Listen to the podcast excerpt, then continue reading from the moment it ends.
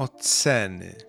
Nieprzypadkowo z podejrzaną regularnością ten temat wraca na łamy dla każdego coś przykrego, ponieważ rokrocznie mam okazję być widzem najbardziej nieprzyjemnego i cringe'owego spektaklu, jaki istnieje, mianowicie nauczycieli akademickich przechwalających się tym, kto ilu studentów ulał, jakie miał genialne metody na braki zaliczeń i narzekający, jak to się nie uczą i coraz gorsza średnia ocen i coraz niższe noty.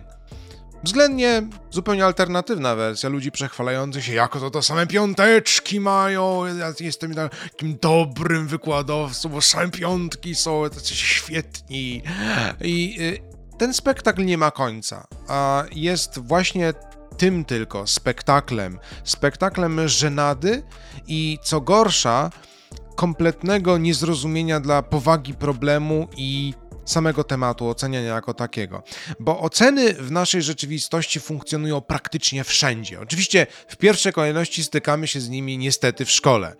Mimo, że w świetle polskiego prawa e, niekoniecznie one muszą być w szkole używane. Prawo precyzuje tylko to, że musi być wystawiona jedna ocena końcowa, a jednak szkoła konfrontuje nas z, tym, z notami z systemem numerycznym oceniania już na poziomie jakiejś czwartej klasy szkoły podstawowej, o ile nie wcześniej, bo w nauczaniu początkowym wcale nie jest regułą ocena opisowa.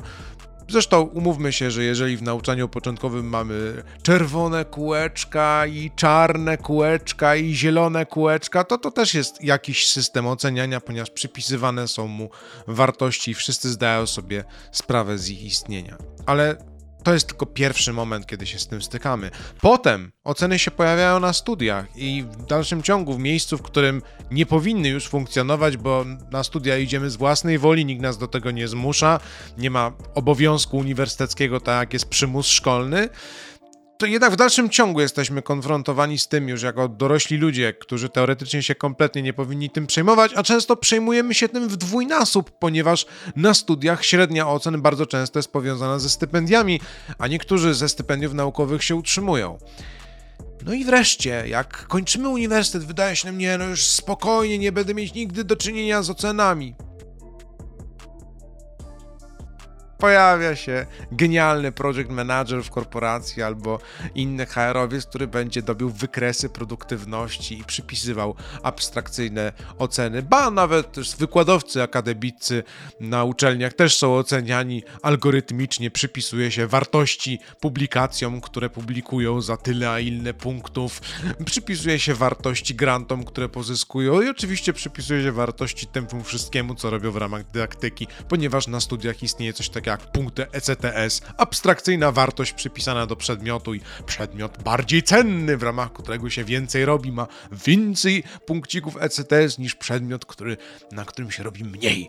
A, i przez to te wartości numeryczne, które są abstrakcyjnie, kompletnie konstruowane, e, są wykorzystywane do tego, żeby no właśnie, oceniać nas, czyli jak innymi słowy, wartościować naszą pracę.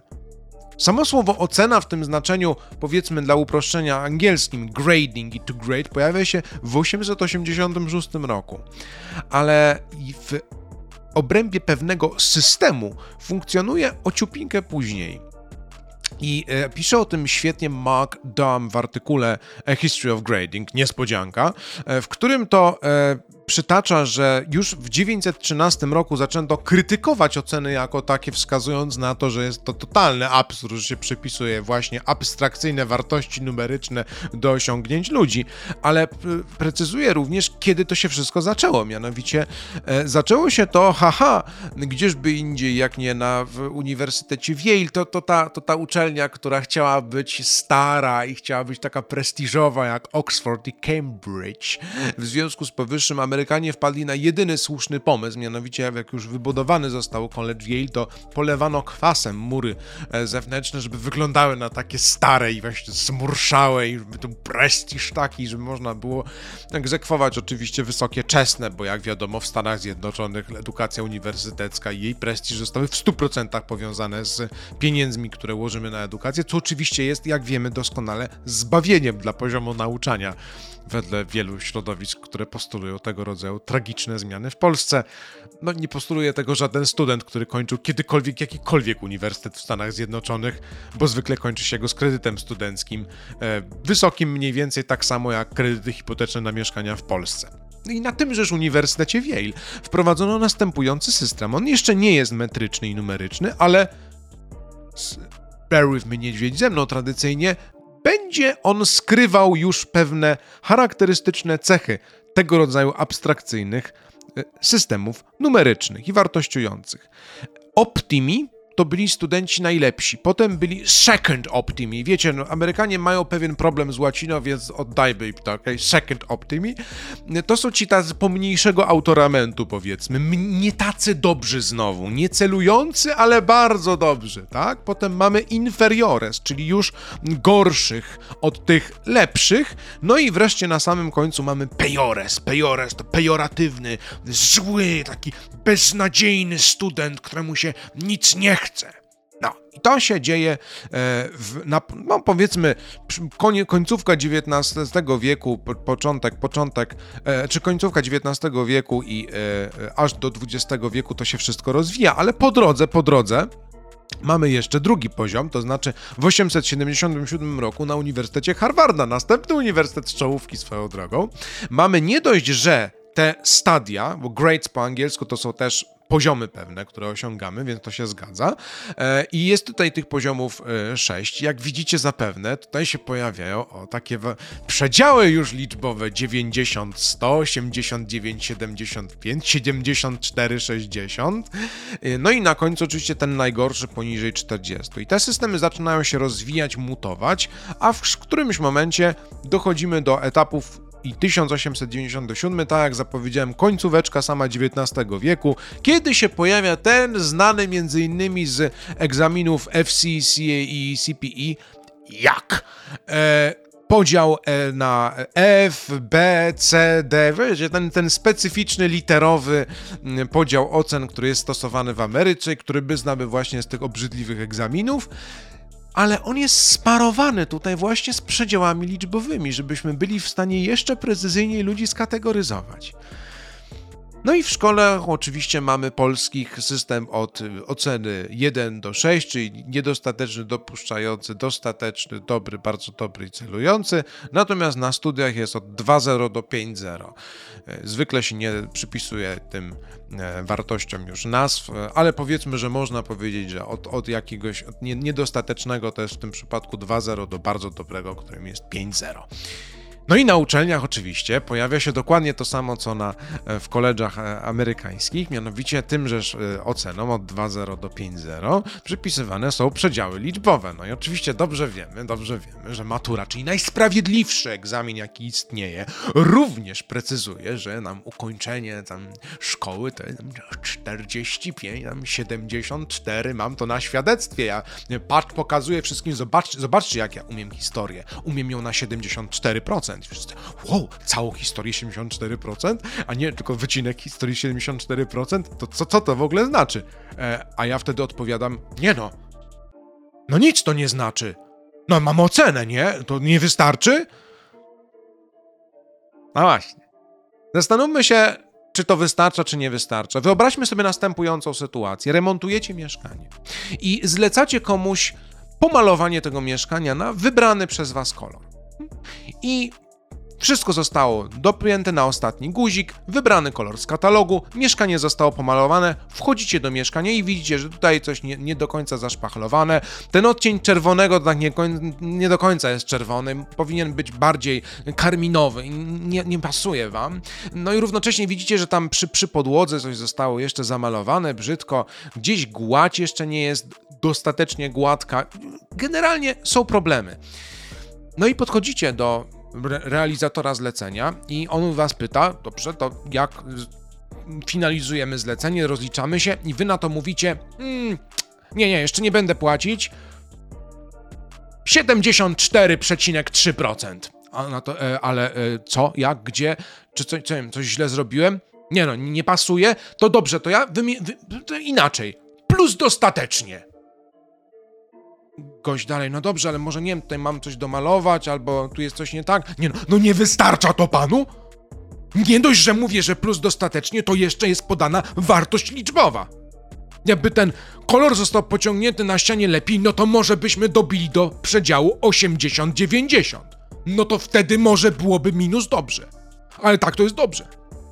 Powiedzcie mi, czy ten człowiek się nauczy lepiej wykonywać swoją pracę w ten sposób, że dostał 74,3, a nie 80? A jeżeli by dostał 99 na przykład, mimo że odwalił fuszerkę, e, to co, lepiej by zrealizował kolejne zlecenie?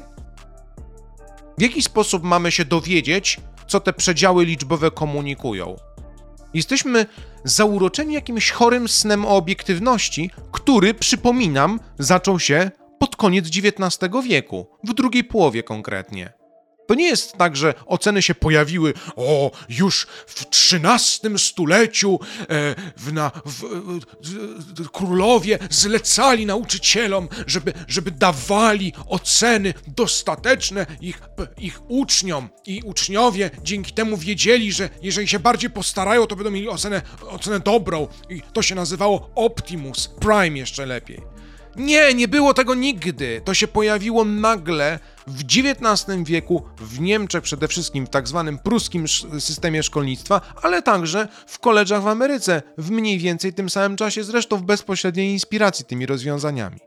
I pojawiło się to wyłącznie dlatego, że ktoś w którymś momencie wpadł na pomysł, że edukacja to jest coś kwantyfikowalnego, czyli coś, co jesteśmy w stanie zmierzyć.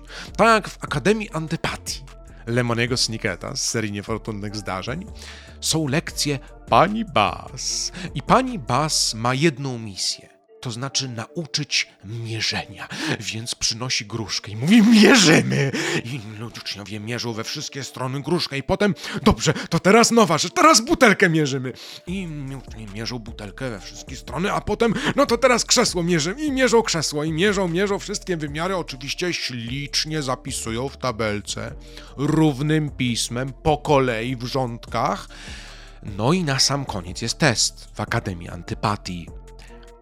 Podczas testu należy podać wartości liczbowe i numeryczne, których się nauczyliśmy podczas lekcji, żebyśmy wiedzieli, jakie wymiary miała gruszka, żebyśmy wiedzieli, jakie wymiary miało krzesełko, byśmy mieli wiedzieli, jakie wymiary miała buteleczka i też piórniczek, i tablica, i ołówek, i wszystko na pamięć. To jest taka rzetelna, mierzalna wiedza. Tylko, że ta satyra, którą pisał Lemony Snicket w serii niefortunnych zdarzeń, to jest rzeczywistość szkolna, ponieważ przydatność wiedzy, która jest e, przyswajana w szkołach, jest mniej więcej taka sama, jak e, przydatność e, numerycznych wskazań dla różnych obiektów na lekcjach pani Bas. To znaczy żadna, znaczy w ogóle się to do niczego nikomu w życiu nie przyda. Już pomijam fakt, że gruszki, piórniki i inne rzeczy mogą mieć naprawdę różne wymiary, żebyśmy wpruli na pamięć raz, to, to nic nie zmienia w naszym życiu. No ale dostajemy ocenę. No i jak wiadomo, szkoła jest po to, żebyśmy mieli jak najlepsze oceny, prawda? No bo jeżeli będziemy mieli jak najlepsze oceny, to wtedy dostaniemy się na najlepsze studia, po najlepszych studiach do najlepszej pracy. Tak naprawdę to nie bo nie ma to żadnego związku z tym, jak będzie się rozwijać nasza kariera. Ocena teoretycznie w zamierzeniu miała być obiektywnym wskaźnikiem tego, jaki mamy postęp i czy ten postęp jest mierzalny, czy nie do końca. Problem polega na tym, że zaczęto oceniać w którymś momencie maniakalnie wszystko. E, w, pod, w komentarzach pod odcinkiem o WF-ie bardzo dużo z Was pisało, że są tabeleczki dotyczące tam, kto dalej Susa zrobi. Oj, tu jest bardzo dobrze, bo dalej Sus jest zrobiony. To jest jakiś absolutny i krańcowy absurd. To samo jeżeli chodzi o oceny z zachowania, które są najczęściej w skali punktowej i zbiera się, ciuła się punkciki. I zrobimy laureczkę, to będzie więcej punkcików do zachowania. Jak ja z kolei się rekrutowałem, pamiętam, w, do gimnazjum bodajże, e, to w ramach różnej puli szkół, które były dostępne, były też e, o zgrozo e, szkoły wyznaniowe, to znaczy kat katolickie i w nich było punktowane, jeżeli w rodzinie był jakiś ministrant, a to tam furda, czy ktoś tam umiał tę matematykę i język polski wcześniej, ale ministrant w rodzinie. Mm. To będą punkciki dodatkowe. No. I tego jest za dużo. Jeżeli jeszcze dołączymy do tego oceny z przedmiotów, które są jeśli już wspomnieliśmy o szkołach wyznaniowych i katolickich i y, należących do różnych denominacji religijnych, no czysto uznaniowe i wyznaniowe zarazem, jak na przykład nauka religii, która nie jest nauką, równie dobrze można byłoby uczyć o, e, no nie wiem, systemie politycznym w uniwersum Warhammera 40 tysięcy. Jest to dokładnie tak samo fikcyjne i dokładnie tak samo nie da się tego zmierzyć i zbadać empirycznie, więc nie wpisuje się to w żaden sposób w szkolne kurikulum, gdzie podobno ma być tak obiektywnie, ale oceny oczywiście z tego przedmiotu będą. Tak samo jak będą oceny z zachowania, którego też się nie da w żaden sposób zmierzyć, ponieważ w jaki sposób jesteśmy w stanie porównać to, że ktoś e, za każdym każdym razem przychodził grzecznie, nic nie robił, siedział w kącie i go znaleźli.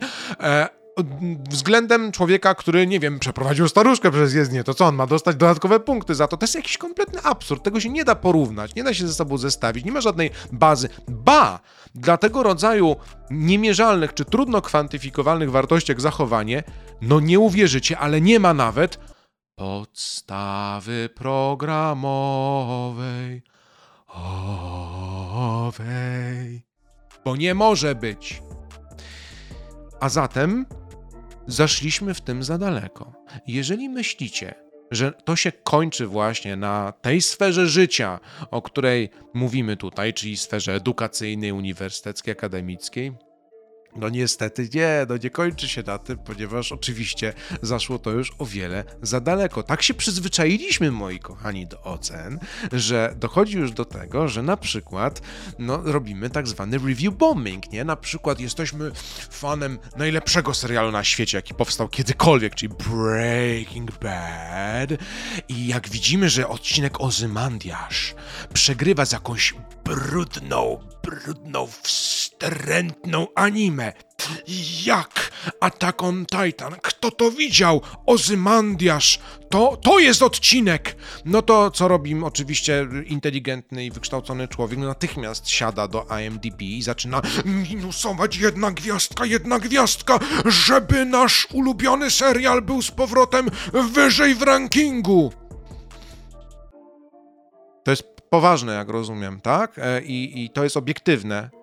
Te narzędzia numeryczne, które sobie wymyśliliśmy, to, że e, nie jesteśmy w stanie sensownie wypowiedzieć się na temat jakiejkolwiek produkcji, tylko musimy gwiazdeczki przyznawać nie zauważamy, że doprowadzi to wyłącznie do patologii, to jest tylko czubek góry lodowej, ponieważ jeżeli sobie przejdziemy na przykład do serwisów typu lubimy czytać, to okazuje się momentalnie, że pisarze walczą o te nieszczęsne gwiazdki przy ich okładkach książek jak o ogień w dawnych, minionych czasach.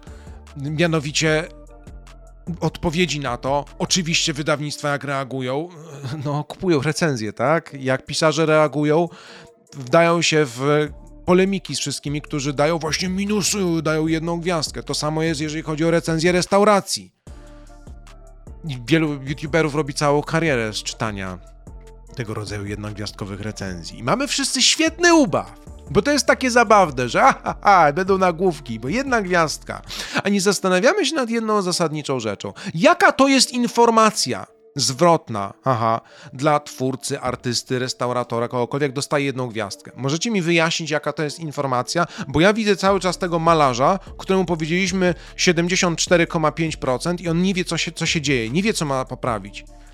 I widzę cały czas siebie, haha, który dostaje za mało punkcików w tym czy innym rankingu. I nie, nie, nie, nie mówimy tylko o szkole. Mówimy na przykład o stypendium ministra, o które się kiedyś ubiegałem, już jako naukowiec e, i zabrakło mi dwuchsetnych punkcika. Dwuchsetnych. E, no i oczywiście dzięki temu wiem, że byłem o wiele gorszy od ludzi, którzy mieli więcej punktów. Nie wiem wprawdzie, co miałem zrobić, żeby mieć więcej, bo tego już mi nikt nie powiedział. No, przecież dostałem punkty no to stul dziób i ciesz się w ogóle, że cokolwiek się dowiedziałeś, bo mogliśmy na przykład nie wysłać maila, nie? Doprowadziliśmy do absurdu. I najgorsze w tym wszystkim jest to, że dla ocen jest chyba najwięcej adwokatów diabła pośród nie tylko uczniów czy nauczycieli, ale nauczycieli w największym stopniu, natomiast także rodziców, którzy przyzwyczajeni zostali do tego, że właśnie tak byli oceniani i kompletnie nie zdają sobie sprawy z tego, że pierwsze oceny, jeszcze raz to wspomnę, wspom pojawiają się w drugiej połowie XIX wieku. I bawi mnie niesamowicie to, że konserwatyści, którzy zawsze twierdzą, że to, co było wcześniej, to, co było dawniej, to, co jest sprawdzone, to należy to zachowywać, no to informuję niniejszym, że do XVIII wieku włącznie nie stosowano ocen w tym celu, nie było tego rodzaju systemów metrycznych i numerycznych do dawania informacji zwrotnej dla studentów, tylko była relacja między mistrzem a uczniem, której elementem składowym jest raportowanie progresu w przyswajaniu wiedzy, ale również doradztwo, pokazywanie, gdzie leży błąd i jak go naprawić. Jeżeli nie wiemy, w jaki sposób pracować nad sobą, to ocena przestaje mieć jakikolwiek sens. Znaczy, zaczyna mieć inny sens. To znaczy, elementem tej oceny jest właśnie segregowanie ludzi. Dlaczego review bombing działa?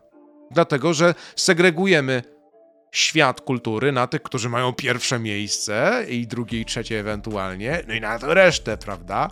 Jeżeli jest top 10, to ho, ho! Każdy by się chciał w top 10 znaleźć. Jak będzie 11 miejsce, to już nie, nie, nie oglądajcie, nie ma sensu. Jak 12 miejsce to już a 13. Huh. Trzyna... Jeszcze źle się kojarzy Templariusze Jakub de Molay. Nie, nie, nie, nie, w żadnym razie. Do dziesiątego miejsca oglądamy i ani miejsca dalej. To jest absurdalne, ale najgorsze jest właśnie w tym to, że nie daje żadnej informacji zwrotnej artystom. Artyści nie wiedzą, co mają poprawiać. Kurczące się cały czas formaty recenzji temu wcale nie sprzyjają, ale zauważmy jedną rzecz. Wciąż jest tak, że ta jedna gwiazdka na 10 czy trzy gwiazdek na 10 to jest bardzo często podsumowanie jakiejś opinii. To nie jest coś, co dostajemy w szkole i to nie jest coś, co dostajemy na uczelni, niestety wielokrotnie. Tam dostajemy tylko numerki w rubryczkach. Bo ktoś wymyślił w którymś momencie, że to jest wystarczające. Co więcej, ja jestem absolutnym szoku, że moi koledzy i koleżanki, uczeni luminarze nauki polskiej, tracą i trwonią czas na to, żeby wystawiać również oceny składowe, tak samo jak nauczyciele. I jedni, i drudzy nie muszą tego robić. Ale chcą. Także dlatego, że jest tak prościej, bo można ludzi posegregować, także dlatego, że nie znają innych metod motywowania do pracy i także dlatego, że upajają się tą władzą.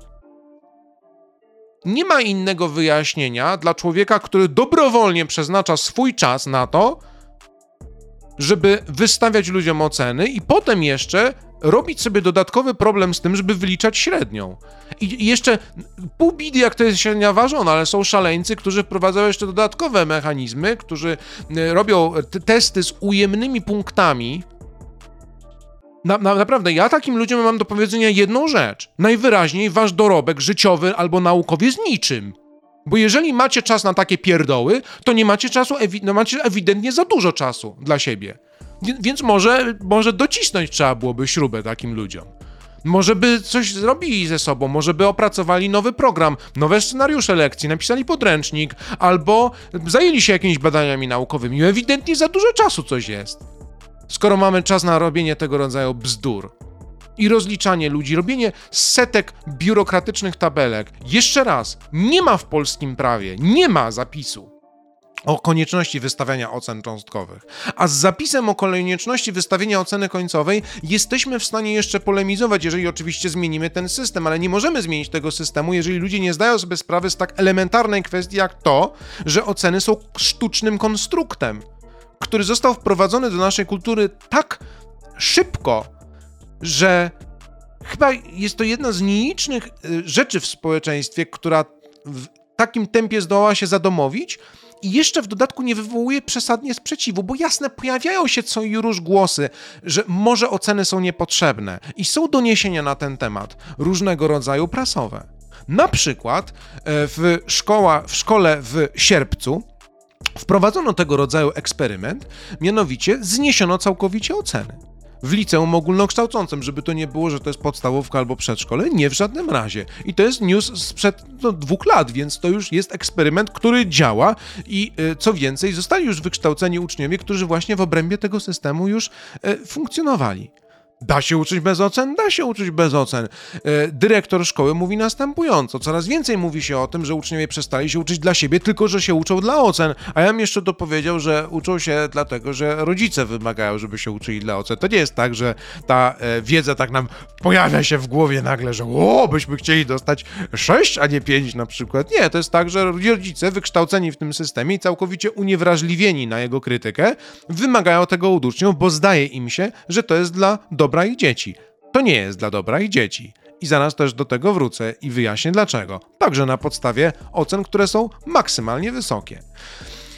Z-dyrektor zapragnął ten stan rzeczy zmienić. Nie powinno być tak, że ocena jest najważniejsza w szkole, a inspiracją było dla nim prawo oświatowe, bo gdy zaczął wnikliwą lekturę do rozporządzeń, to się okazało, że właśnie nie ma wymogu wystawiania ocen.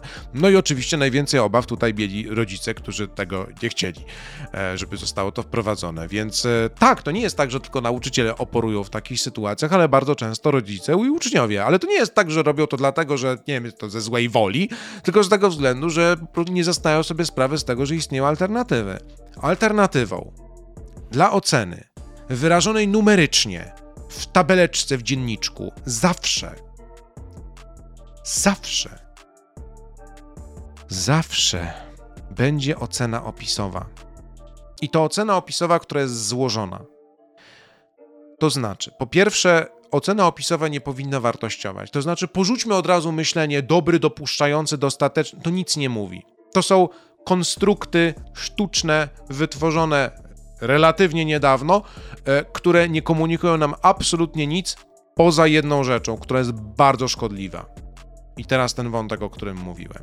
Po pierwsze, że ci, który nie udaje się dostatecznie szybko opanowywać materiału, są gorsi.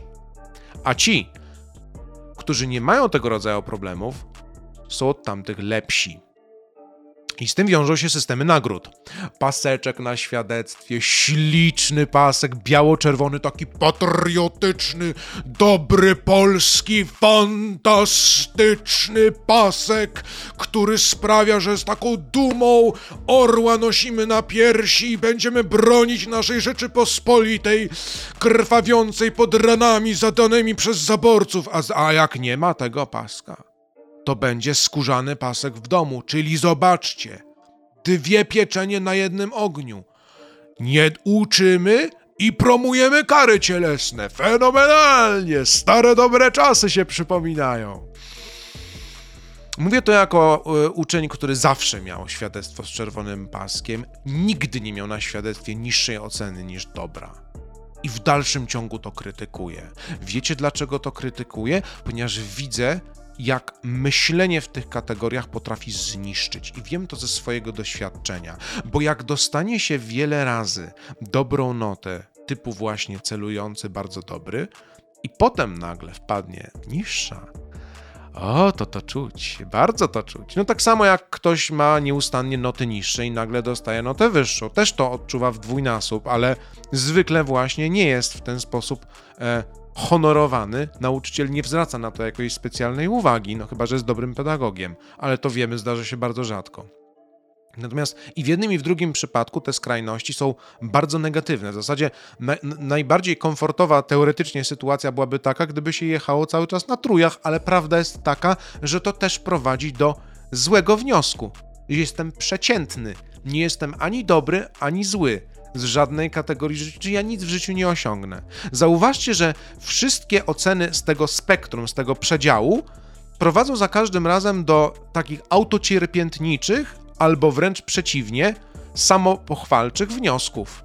Albo wbijamy się w sztuczną dumę, że nie wiadomo kim jesteśmy i co zrobimy, i potem czeka nas gorzkie rozczarowanie, albo wręcz przeciwnie, tormentujemy się i yy, mamy sobie za złe to, że nie byliśmy dość dobrzy i w rezultacie jest ryzyko, że nigdy nie będziemy w stanie pokonać swoich własnych ograniczeń, bo sami je na siebie narzuciliśmy. Przejmując się ocenami. No i oczywiście ten paseczek czerwony to nie jest jedyny system nagród, który funkcjonuje w szkole. Dobrze wiemy, że są jeszcze nagrody rzeczowe dla najlepszych uczniów. Dobrze wiemy, że na studiach pojawiają się stypendia przeze mnie wspomniane i nigdy nie zapomnę wytycznych do stypendiów, jakie miałem na studiach. Tutaj musi być artykulik, tu musi być książeczka, tu wyjeździk na konferencję i to się wszystko sumowało, nie? I tam nie ma tam, że ktoś wyjechał na konferencję do Kanady, a ktoś do Sieradza. Jest konferencja, jest konferencja. Tyle samo punktów. I te systemy nagród y, utwierdzają nas w przekonaniu, które jest maksymalnie błędne, że proces pracowania nad naszą wiedzą, erudycją, obyciem jest czymś, co wymaga nagrody. Nie. To jedyną nagrodą dla nas będzie to, że na przykład będziemy w stanie lepiej odpoczywać, ponieważ y, znajdziemy sobie pracę naszych marzeń, która będzie zgodna z naszymi zainteresowaniami, bo te się wykrystalizują nam dostatecznie wcześnie, gdyż wykorzystamy czas szkoły albo czas uczelni, jeżeli ktoś na nią pójdzie, do tego, żeby właśnie poszukiwać swojego miejsca w świecie. Tylko, że tak nigdy się nie dzieje ponieważ nie mamy na to czasu, bo zabiera się nam ten czas i wtłacza się w nas w sztuczny system numeryczny. Pani Bas z Akademii Antypatii każe nam mierzyć gruszki i piórniczki. Tylko, że tymi gruszkami i piórniczkami jest e, ludzkie ciało, jest e, człowiek, jest człowiek z kruchą psychiką, e, który ma przypisany numerek, dokładnie tak samo jak jego przodkowie w ponurych okolicznościach historycznych, których mam nadzieję nie muszę nikomu przypominać. Nie jest rzeczą przypadku, że w tak wielu dystopiach pojawiają się projekty przypisywania obywatelom numerów. No, po raz pierwszy w powieści My, Jewgenija Zamiatina. Mamy, jego bohater nosi dumne miano D503. D jak dupa zapewne. I co to zmienia? Po co to jest? No to to, co zawsze wam mówiłem, to jest ta próba bardzo miękka, ale jednak pozbawienia nas tożsamości pod pozorem równego traktowania i obiektywizmu, bo oczywiście, że o to chodzi w szkole, tak, i na uczelni, że wszyscy mają być traktowani równo, że ten, kto wyjedzie sobie na Erasmusa i będzie miał jakieś dziwne, niestworzone przedmioty, to one będą miały przypisane wartości ECTS, które później przepiszemy sobie, tak, do, do świadectwa, pięknie. Jeżeli ten, ktoś w Sieradzu będzie miał e, piąteczkę i ktoś w Warszawie będzie miał piąteczkę, to jest ta sama piąteczka, e, odnosząca się do te, tego samego materiału dydaktycznego, dydaktycznego przyswojonego w pomieszczeniu dydaktycznym zestandaryzowanym i opisanym w prawie o oświecie. E, I zabawne jest to, że ta oświata, która jest tak zauroczona tymi numerami, kwantyfikowalnymi wartościami, systemami metrycznymi, e, celebruje równocześnie osobistości, filozofów, twórców, naukowców, wynalazców, którzy byli wy, wykształceni w zupełnie innym systemie. E, celebrowany Mickiewicz, jak? Na przykład miał guwernera i prywatną nauczycielkę i nie było wtedy innych możliwości, tak? Kopernik takoż e, no, uczył się w systemie, w którym nie przyznawano mu numerków i nie przyznawano ocen tego rodzaju, tylko dostawał normalny i sensowny feedback na uczelni, która wtedy jeszcze była dobra e, i tak dalej, i tak dalej. Wymienilibyśmy wszystkich praktycznie twórców, myślicieli, którzy dzisiaj nas inspirują i odnajdywalibyśmy bardzo podobną historię, albo ludzi, którzy byli wykształceni poza systemem w dzisiejszym znaczeniu tego słowa, albo ludzi, którzy, jak współcześni wynalazcy, myśliciele, wybitni pisarze i tak dalej, uciekali w te pędy ze szkół i z koledzy i z uniwersytetów, bo orientowali się, że one kompletnie nic im nie dają. Ja akurat byłem takim człowiekiem, który miał bardzo proste i hedonistyczne wyobrażenie. Wtłoczyli mnie do szkoły, muszę to przetrwać, byleby skończyć i będę się starał mieć najlepsze oceny, żeby mieć święty spokój. To było moje stanowisko i moja wyłączna motywacja. Ale dziś prawdopodobnie z tą wiedzą, którą mam, e, podejmowałbym o wiele bardziej radykalne decyzje, bo zdawałbym sobie sprawę z tego, że nie definiuje nas ten numerek, który nam ktoś wystawia w dzienniczku. No i oczywiście możecie spytać, jaka jest alternatywa, bo przecież oczywiste jest to, że Krzysztof jest utopistą, który duma sobie w jakichś przestworzach i mówi niestworzone rzeczy. Nic to, że mówi o rzeczach, które były do XVIII wieku włącznie i dopiero od 100 lat mamy taki chory system edukacji, jaki mamy. Ale naturalnie to jest, to jest utopia. Dla tych z Was niezorientowanych, o co mi chodzi, utopia to jest rzecz, której nie ma i nie zaistniała, więc jeżeli jakieś rozwiązanie sprawdzało się w rzeczywistości kiedykolwiek historycznej, to nigdy nie będzie utopijne. Sorry, no, nawet jeżeli byśmy chcieli to skrytykować. Jeszcze domykając ten wątek, dodam, że znamienne jest to, że e, to właśnie w krajach byłego Związku Radzieckiego słowo utopia jest używane pejoratywnie i negatywnie. Na całym świecie utopia jest programem optymistycznym i yy, szczęśliwym, a nie czymś negatywnym, czego, co wymaga e, zwalczania albo ostrzeżenia przed tym. No ale to jest inna historia i opowiemy ją innym razem, chociaż może nie w serii dla każdego coś przykrego. Co powiedziawszy, e, mam dla Was rzeczoną alternatywę i możecie być zdumieni, jak ją zobaczycie. Mianowicie wygląda ona tak. To jest tak zwana alternatywa w postaci zielonego długopisu. Dalej macie te śmieszne numerki, ponieważ tego od nas wymagają. Od nas mówię, a myślę nauczyciele, prawda? Skoro system tego wymaga, to postarajmy się ten system hakować. Ten sposób zielonego długopisu to jest wskazywanie mocnych stron. Tu jest akurat prosty przykład, bo bardzo podstawowych operacji matematycznych czy arytmetycznych, ściślej mówiąc, ale i tak na tym prostym przykładzie możemy zobaczyć, jaka jest strategia. Oczywiście ja osobiście bym nie unikał wyjaśnienia również tego, gdzie został popełniony błąd i dlaczego. Nie trzeba tego zaznaczać oczywiście, bo wiecie, to, to, jest, to jest dość psychotyczne. Tak, tak zaznaczasz, a czerwony długopis minus, źle! No to jest, jeżeli ktoś robi takie rzeczy, to jest po prostu psychopapą i nie należy kompletnie się jednej sekundy wahać przed natychmiastowym zwolnieniem takiej osoby z dowolnej instytucji edukacyjnej, w której pracuje. Natomiast e, zamiast tego można napisać rzeczonym zielonym długopisem, oczywiście to jest metafora i mam nadzieję, że, e, że ją rozumiecie właściwie, gdzie został popełniony błąd i jak należy nad nim pracować. I szczerze powiedziawszy, ja osobiście wolę wyjaśnić błąd o wiele dłużej, niż pochwalić za to, co zostało zrobione dobrze. Bo to możemy zrobić oszczędnie, ale szczerze. Więc e, to jest ta jedna, jedyna modyfikacja, którą bym to wprowadził, ale mam nadzieję, że widzicie już po tym prostym przykładzie, jak bardzo to dużo zmienia. Jeżeli mamy to 4 i 3 minusy, to widzimy te 3 minusy bardzo wyraźnie. A zielony kolor z tymi plusami oddziałuje na nas kognitywnie, poznawczo o wiele lepiej. I mamy wrażenie, nie no, no dobrze im poszło, jest fajnie, tylko parę rzeczy muszę poprawić.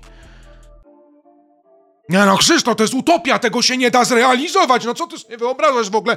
Ja, ja, jak? No to jest niemożliwe, edukacji się nie da reformować, nie da się zmienić. Ja tu chyba sobie żartujesz, przecież jakieś niestworzone brednie, jakieś progresywistyczne marksizmy tutaj uprawiasz, tego się nie da ale tylko, tak tylko się da, bo to jest przykład autentyczny i w swojej pracy również robię podobnie i też się da feedbackować. Tak, moje prace dyplomowe są e, upstrzone różnymi poprawkami, ale równocześnie zamieszczam komentarze, gdzie wyjaśniam, dlaczego coś poprawiam. Ba, studenci mają możliwość odrzucenia każdej mojej poprawki, tylko że wtedy muszą wyjaśnić dlaczego.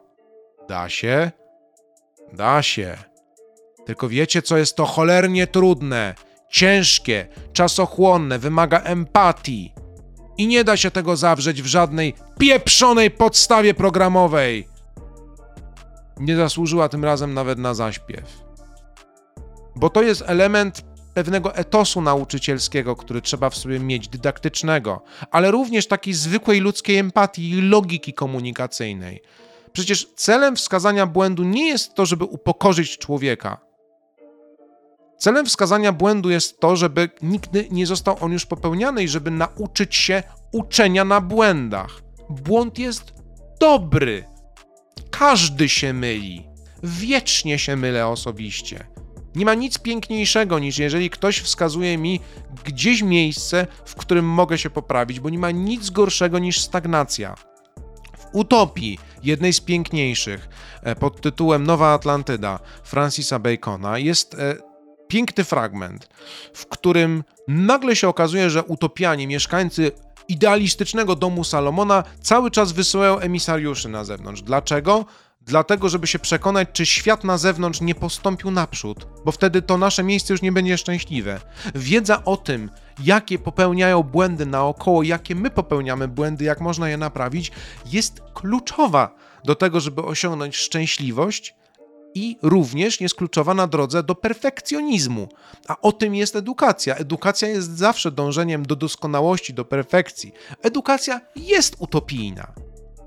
W tym sensie, że służy zapewnieniu nam wszystkim lepszego bytu na świecie. Naprawdę nie ma żadnego innego powodu, dla którego się czegokolwiek uczymy. Chodzi o to, żebyśmy skonstruowali świat lepszy niż ten, który zastaliśmy. To jest jedyna i wyłączna moja motywacja w tym obszarze, w którym ja działam. Chcę zostawić świat lepszym niż go zastałem. Miałem wiele razy propozycje wyjazdu za granicę na uczelni. Nie przyjąłem ich, ponieważ są rzeczy do naprawienia w Polsce. Na przykład w Polsce nie istnieją badania nad grami wideo praktycznie, więc no, trzeba komuś je prowadzić. I to dotyczy wszystkich innych dziedzin życia. Ale oceny stwarzają jeszcze jedną blokadę poznawczą. Mianowicie wszyscy ludzie, którzy lubią trudnić się pracą fizyczną, rzemiosłem, e, sztuką, no, są przez oceny jednak dyskryminowani. To znaczy, no nie da się za bardzo ocenić aktywności fizycznej, chociaż niektórzy psychopatyczni WF-iści usiłują to robić, i nie da się również ocenić obiektywnie rysunku. Jak? Nie da się obiektywnie ocenić, czy ktoś dobrze zabrał utwór, czy nie. Tym z Was, którzy chcą zobaczyć, jak to wygląda w praktyce, polecam kazus Iwo Pogorelicza i konkursu Chopinowskiego, gdzie połowa jurorów uważa, że powinien wygrać, a włącznie z Martą Argerich, a druga, że nie. No i, i finalnie nie wygrał niestety, bo zwy, zwy, zwyciężyła obiektywna miara, którą usiłowano e, dostosować do wykonania, które absolutnie poza nią wychodziło. Sztuka jest niebezpieczna bardzo pod tym względem, że za każdym razem detonuje tego rodzaju systemy, które usiłują ją wtłoczyć w jakieś ramy. I niestety bardzo często się dzieje tak, że ludzie, szczególnie uwrażliwieni artystycznie, są w niezwykły sposób e, piętnowani przez ten system e, podczas aplikacji chociażby do szkół plastycznych czy wyższych szkół plastycznych. I to samo dotyczy ludzi, którzy y, nie chcą podążać drogą nauki, nie chcą kształcić się w sferze abstrakcji, ale chcą zrobić coś dobrego pracą własnych rąk. I dostają rzeczoną jedną gwiazdkę, na przykład, y, jako restaurator, i nawet nie wiedzą, co mają poprawić. Albo dostają, no właśnie, informację, że jeżeli chcą się zająć stolarką, no to są chyba nie dość dobrzy, żeby pójść na uniwersytet, bo co, nie było tej maturki dobrej, co? Niska ocena była. Zastanawialiście się kiedyś, ilu ludzi tracimy e, z dobrych zawodów, do których są przeznaczeni? Z tego powodu, że zostali w ten sposób skrzywdzeni i tak potraktowani, z tego powodu, że się za bardzo przyjęli ocenami, które absolutnie nic nie znaczą? Jak ja się za tym, nad tym zastanawiam, to za każdym razem wpadam w absolutną panikę i przerażenie, bo sobie uświadamiam, że to, co trawi nasze społeczeństwo jak e, e, rak, dosłownie, to przeświadczenie o tym, że nie jest tak, że każdy może być w czymś najlepszy, tylko że każdy musi nauczyć się wychodzić z błędów, które zawsze będzie popełniał. I jedyne, co można zrobić z takim człowiekiem, to go złamać i przekuć na nowo i sprawić, że będzie odporny na to wszystko. I wiecie, jak to się nazywa? Bo ma to swoją nazwę oczywiście. Nazywa się to kulturą błędu.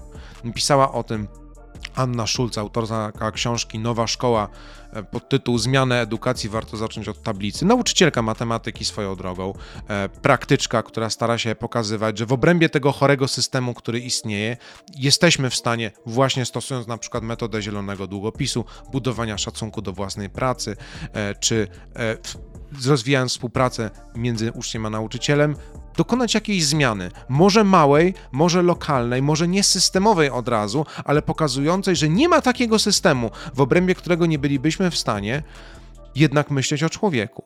Ale problem polega na tym, że nie wszyscy nauczyciele, i tutaj wejdę trochę polemikę z Anną Schulz, są Anną Schulz. Nie wszyscy nauczyciele są dobrzy. Nie wszyscy nauczyciele są empatyczni, nie wszyscy nauczyciele są w ogóle powołani do wykonywania tej pracy. jeżeli do czegoś w ogóle ma służyć system, to do tego, żeby eliminować przypadki patologii.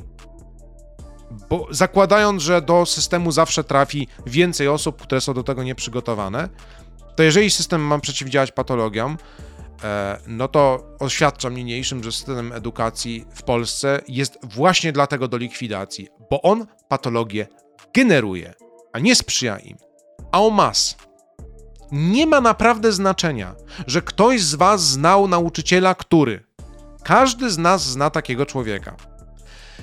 I Zawsze, w każdym systemie i w każdym zawodzie będą ludzie, którzy się będą wybijać. Natomiast w momencie, w którym krytykujemy rozwiązania systemowe, musimy niestety z zimną logiką zacząć patrzeć na to liczbowo i wartościowo, niestety w tym konkretnym przypadku, jak duża grupa ludzi jest przez system skrzywdzona. I jeżeli to jest więcej niż jedna osoba, to niestety trzeba zacząć e, wprowadzać takie rozwiązania, żeby główny klient tego systemu edukacji, jakim jest uczeń albo student, nie cierpiał z tego powodu.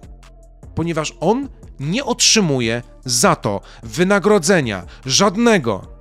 I skoro uczeń czy student nie otrzymuje wynagrodzenia za to, żeby musieć cierpieć to, w jakim systemie funkcjonuje, nikt nie ma prawa od niego tego wymagać. Nauczyciel pisał się na to, tak? Niezależnie od tego, do jakiej szkoły poszedł, pisał się na to. Dostaje za to wynagrodzenie różnego, różnej wartości, różnego poziomu. Nie o tym jest dyskusja. Dyskusja jest o tym, że w ramach tego wynagrodzenia ma zakres obowiązków i w ramach tego zakresu obowiązków jest znoszenie niestety wszystkich wad tego systemu i ewentualnie działanie na rzecz jego poprawy.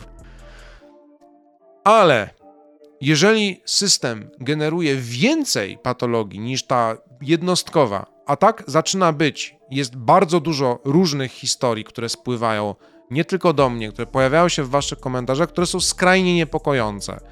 E, ja nie mam tendencji do przesady w takich chwilach.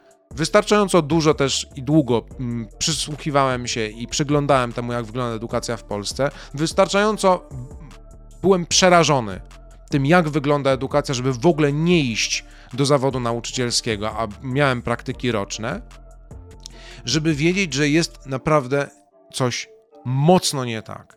I te zjawiska w kulturze, które nas otaczają, review bombing, e, dręczenie pracowników ocenami numerycznymi, wyliczaniem wskaźników produktywności, e, procentowe wartości, które są przyznawane dziełom artystycznym i wiele innych tego rodzaju zjawisk sprawiają, że nie można już dłużej przymykać na to oka.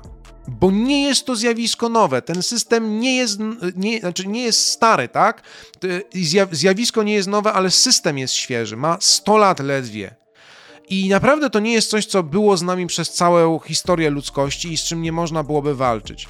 Wręcz przeciwnie, to jest właśnie coś, co pojawiło się nagle jak czyrak i trzeba ten czyrak wyciąć. I ten proces jest bolesny. Rany nie można zalepiać plastrem. Wspaniali nauczyciele, którym się chce, to jest taki plaster zalepiony na ropiejącą ranę. Nie, nie, nie, sprawi on, że nie będzie ta rana ropieć. On sprawi tylko, że nie będziemy jej widzieć, ponieważ będziemy zauroczeni przez jeden moment tym, że znalazł się w naszym życiu ktoś, komu zależy i ktoś, komu się chce. Ale to nie zmienia faktu, że wtłaczani są ludzie i po stronie uczniowskiej, i nauczycielskiej, po dwóch stronach barykady edukacyjnej, której nie powinna być nawiasem mówiąc, w sytuację, w której ktoś ocenia kogoś. I prowadzi to do daleko idących konsekwencji, w których na przykład ktoś nie będzie chciał, chciał pochwalić tym, co zrobił, bo się boi reakcji, bo się boi oceny, bo się boi wartościowania. Są ludzie, którzy potrzebują walidacji z zewnątrz, chcą, żeby ktoś im powiedział, krótko mówiąc, jesteś dobry, to co robisz jest dobre, wyglądasz dobrze, cokolwiek. Są ludzie, którzy takiej walidacji z zewnątrz nie potrzebują. Ja na przykład takiej nigdy nie potrzebowałem. Znaczy, nigdy. Od momentu, w którym jestem świadomy pewnych zjawisk w kulturze i trochę bardziej świadomy tego, co dla mnie jest dobre. O, od tego momentu, mówiąc uczciwie. Ale wcześniej oczywiście, że byłem na to podatny i każdy jest na to podatny. I jednym z obowiązków edukacji jest wykształcić w nas poczucie własnej wartości. Nikt mi nie wmówi, że oceny kształtują poczucie własnej wartości, tak samo jak nikt mi nie wmówi, że oceny są dobrym wskaźnikiem mierzenia jakiegokolwiek przyrostu wiedzy, bo to już się przekonaliśmy, że nie. Tylko ocena opisowa jest w stanie nam powiedzieć, czego realnie się nauczyliśmy i nad czym mamy jeszcze pracować. Natomiast ten aspekt wartościowania jest bardzo problematyczny, ponieważ człowiek, który ma z góry na dół same szóstki, będzie miał o sobie tak samo mylne wyobrażenie, jak człowiek, który ma z góry na dół same oceny niedostateczne, i jak człowiek, który ma z góry na dół same oceny dostateczne, i jak człowiek, który ma oceny w każdym krańcu tego spektrum. I w jednym, drugim, w trzecim, w czwartym przypadku nie będziemy mieli żadnego wyobrażenia swojego ponad to, że jesteśmy dobrzy, albo lepsi od kogoś, albo gorsi od kogoś, albo przeciętni. Moim zdaniem każdy przypadek jest zły. I jedyne rozwiązanie, jakie ja widzę w tym momencie, biorąc pod uwagę to, że w dalszym ciągu jesteśmy w systemie, który wymaga egzaminów na szczeblu państwowym i te egzaminy są niestety oceniane nie opisowo, ale są oceniane przez maszynę, bo tak jest łatwiej, to stosowanie różnych metod i strategii, które będą sprzyjać destrukcji tego y, układu od środka. Jedną z takich metod jest tutoring, powrócenie do relacji mistrza i nauczyciela, tak?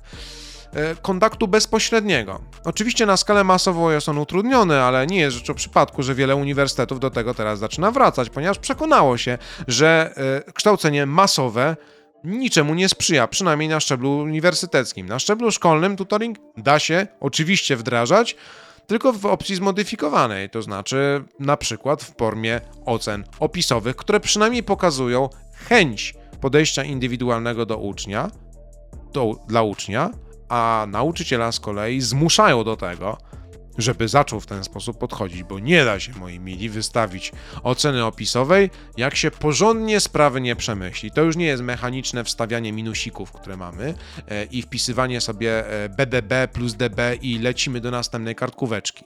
To też spowodowałoby, że nie byłoby masowych kartkóweczek, teścików i podobnych tego rodzaju rzeczy, ponieważ wracamy cały czas do czasochłonności. No nie byłoby to fizycznie możliwe. Czyli doszłoby do redukcji tego, co również indukuje bardzo mocno stres w nas wszystkich, to znaczy ciągłych metod sprawdzania wiedzy. I przypominam, że użyję metafory RPGowej. E, jeżeli mamy kartkóweczkę na czas 15 minut, 15 i szybko, szybko, szybko, to e, mówiąc językiem klas RPGowych, e, sprawdzamy nie rzut na inteligencję, tylko rzut na zręczność. Kto szybciej. To nie jest e, w żadnym wypadku e, realna sytuacja życiowa. Nigdy w całej swojej karierze naukowej nie musiałem na szybko sobie czegoś przypomnieć. Wręcz przeciwnie, zwykle e, to był proces czasochłonny, sięganie do źródeł i przepatrywanie ich. Krótko mówiąc, nie widzę wad likwidacji ocen. Jedyna wada, którą wszyscy wymieniają, to jest no właśnie, mierzalność tego całego procesu. Nie uważam, żeby ludzi należało mierzyć. Nie ma z tego żadnych wymiernych nomen omen efektów. Poza oczywiście tym, że wszyscy chcą być wtedy w szeregu i nie zauważają sytuacji życiowych, które są kopią sytuacji szkolnej i które sprowadzają ich do malutkiego trybika w maszynie i do maleńkiej cyfry w statystyce i do gwiazdeczki na lubimy czytać albo na IMDb. To są sytuacje, które powinny wzbudzać nasz niepokój, tak, znowu, kolejny odcinek dla każdego coś przykrego mówi nam, że wszystko się zaczyna w edukacji.